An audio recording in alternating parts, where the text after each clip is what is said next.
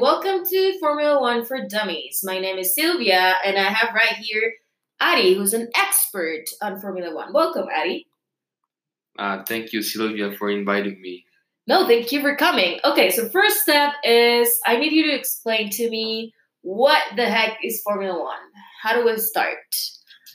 So, Formula One is the most popular motorsport in the earth. Okay, so I'm from Costa Rica. Where should I watch it? Like, what should I do? You should turn on your TV and just look for Fox Sports 3 and the correct time, and you'll just find the race. Okay, so is there like a league or something? Like, because I know, like, for example, in soccer that I'm a really fan of, uh, there's a league that lasts six months or a year. So I need to follow through every single weekend. There's a soccer game. So what about Formula One? So Formula One has 21 races in 21 different countries, and they are just randomly chosen, but they are all on different weekends. Okay, so hold on. So let's say this weekend there's going to be a race in Belgium and a race in the United States at the same time, or not really? No, it's not possible. So you have to move around the countries. Mm-hmm, exactly. And how do they know where to go? Like, do they make a raffle before? Like, it's the the order is the same.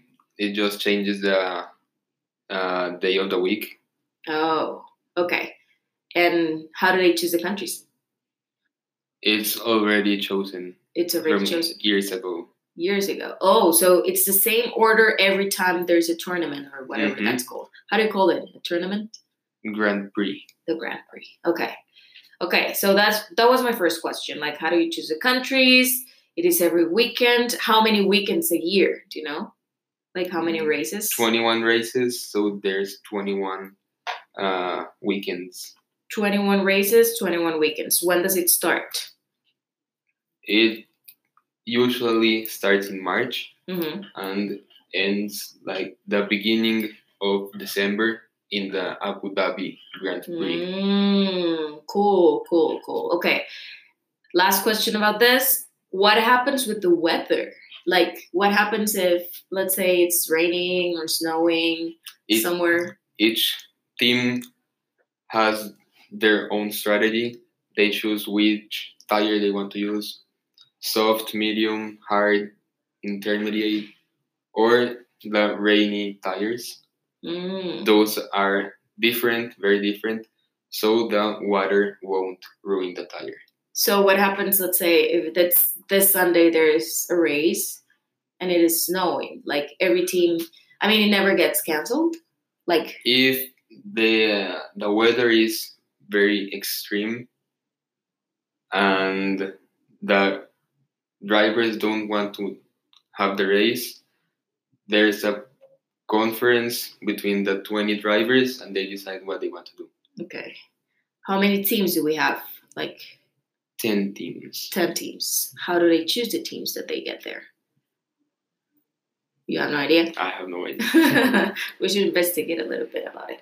And what are the names of the teams? Like the names are under uh